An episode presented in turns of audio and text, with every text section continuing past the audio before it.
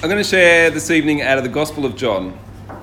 And in the Gospel of John, chapter 15, verses 9 to 17, Jesus is recorded as saying this As the Father has loved me, so have I loved you. Now remain in my love. If you keep my commands, you will, rem- will remain in my love, just as I have kept my Father's commands and remain in his love. I have told you this so that my joy may be in you and that your joy may be complete. My command is this love each other as I have loved you. Greater love has no one than this to lay down one's life for one's friends. You are my friends if you do what I command.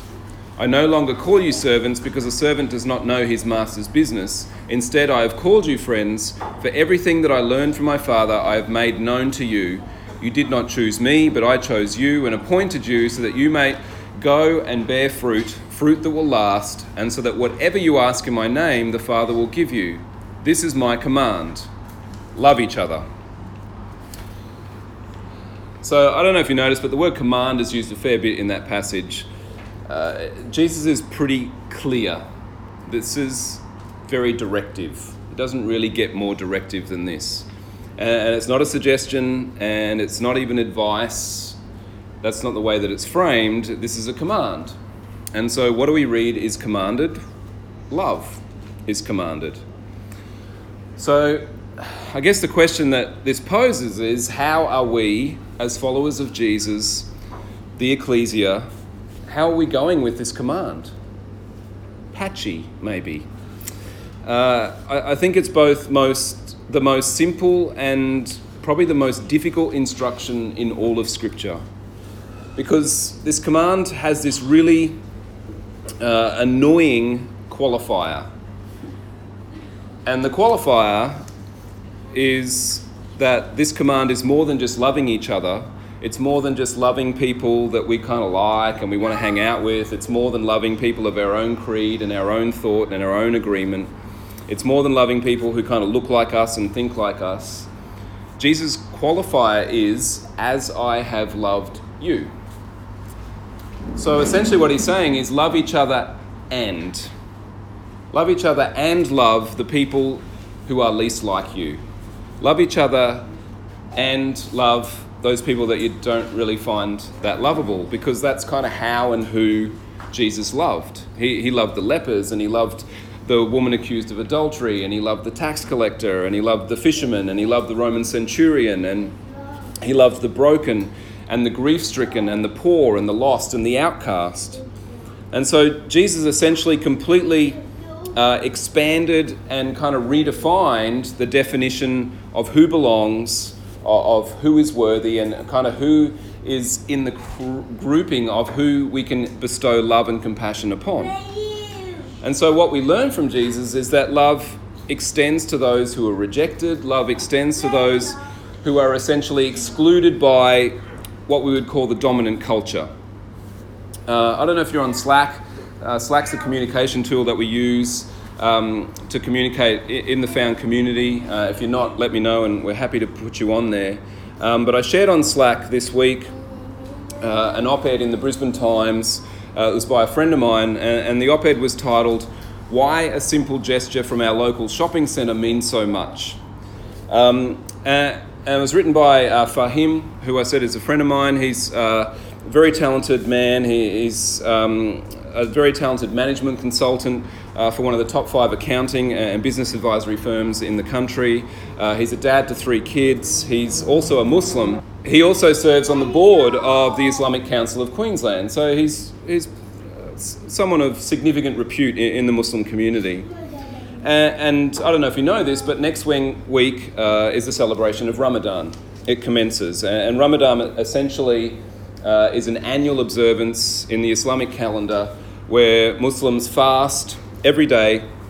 They abstain from food, they abstain from water, uh, from sunrise to sunset for an entire month. Um, and as a child, I actually participated in Ramadan.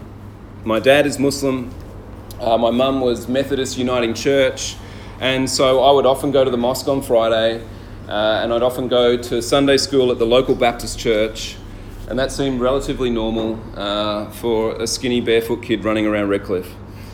Um, And, and I really love what Fahim shared. It, it was honest and it was vulnerable. Uh, and, and if you haven't read it already, I really encourage you to read it. I'm, I'm just going to share um, a, bit, a bit from it. Uh, he wrote this Terrorism has succeeded in dehumanizing and dividing us all. It, along with countless four panel experts on 24 hour news networks, has successfully created a perception that Islam is abhorrent at its core and that Muslims who do not accept this are in denial. Such Muslims need to be avoided, feared, or if you are feeling generous, saved. We are constantly told by popular politicians, even those with multiculturalism portfolios, we're told by respected media personalities and renowned academics that if it weren't for today's mad level of political uh, correctness, we would all be able to call out Islam for what it is. Many Muslims have sadly come to terms with this as well.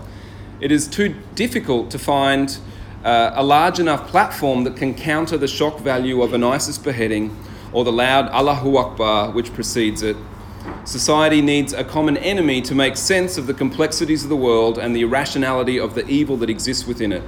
For now, terrorists have successfully convinced many people that Islam is the most logical candidate.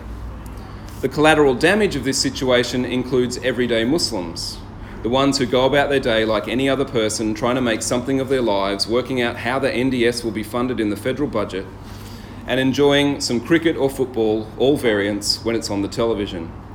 These Muslims will tell you Islam is nothing like what terrorists would have you believe, nor is it something to be scared of. The seven verses in the opening chapter of the Quran are not dissimilar in wording to the Lord's Prayer, which is recited before every sitting of the Australian Parliament. Islam's Abrahamic origin is why I won the Bible Knowledge Prize every year at high school without ever reading the Bible in any detail. 1 Corinthians 13, verses 4 to 8 is pretty amazing, though. Any animosity which may exist between us is due to fear of the unknown and the manip- manipulation of this fear by people with alternative agendas. As citizens, we can overcome this through engagement. We simply have to be courageous enough to reach out to one another with a smile. To paraphrase Trevor Noah, a South African comedian and author of Born a Crime, hatred cannot survive contact. It's a great piece and it's very honest, and uh, I think it touches on a few issues. It, it, it's not easy to be a visible minority. And and Muslims, especially Muslim women uh, who are brave enough to wear a hijab, which is the modest head covering that they wear in public, are a very visible minority. And they're a very easy target. They're an easy target for fear, they're an easy target for hate. And sadly, many of the perpetrators of this fear are Christians. And even if they're not perpetrators, my experience is that most Christian leaders uh, do very little. They do very little to kind of try and ease the tension or build bridges or seek reconciliation. And so, in the light of Jesus' command, I wonder how, as Christians and as leaders, it is that we kind of manage to get it so wrong. G.K. Chesterton, who's an English writer and, philosopher, a journalist, and a, a theologian, said, It isn't that they can't see the solution, it is that they can't see the problem. And I kind of believe this statement can be applied to what I would call a lopsided gospel. It's a gospel that has a gaping hole in it. And for too long, the church has essentially preached a gospel that is really all about reconciling people with God without recognizing that reconciling people with God is intrinsically linked to reconciliation with humanity and creation.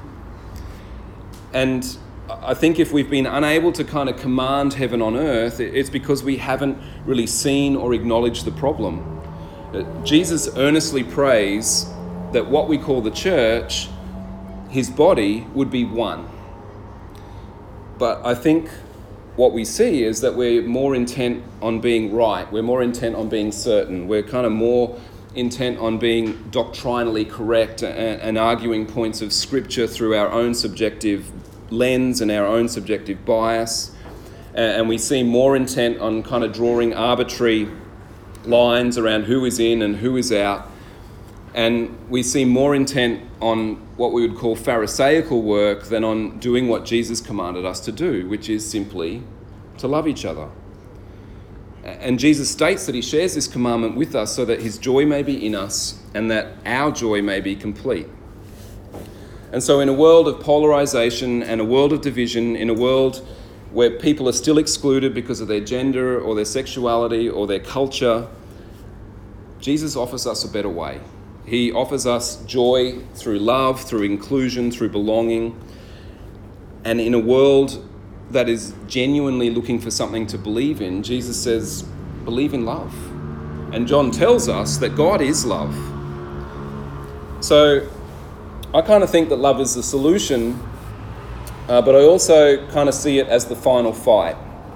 Because what we see is that love is frequently sidelined. It's frequently sidelined as this kind of nice idea. It's, it's frequently sidelined in a, uh, for times of peace in a world that really kind of celebrates just war. It's, it's sidelined by greed and it's sidelined by the, the, um, the quest for power. But Jesus' command is at the heart of the gospel and the Christian faith. And if we keep sidelining it, then I kind of think it's little wonder that the relevance of Christianity and the relevance of the church is being questioned. It, if the church does become irrelevant, then it's only because we have authored it.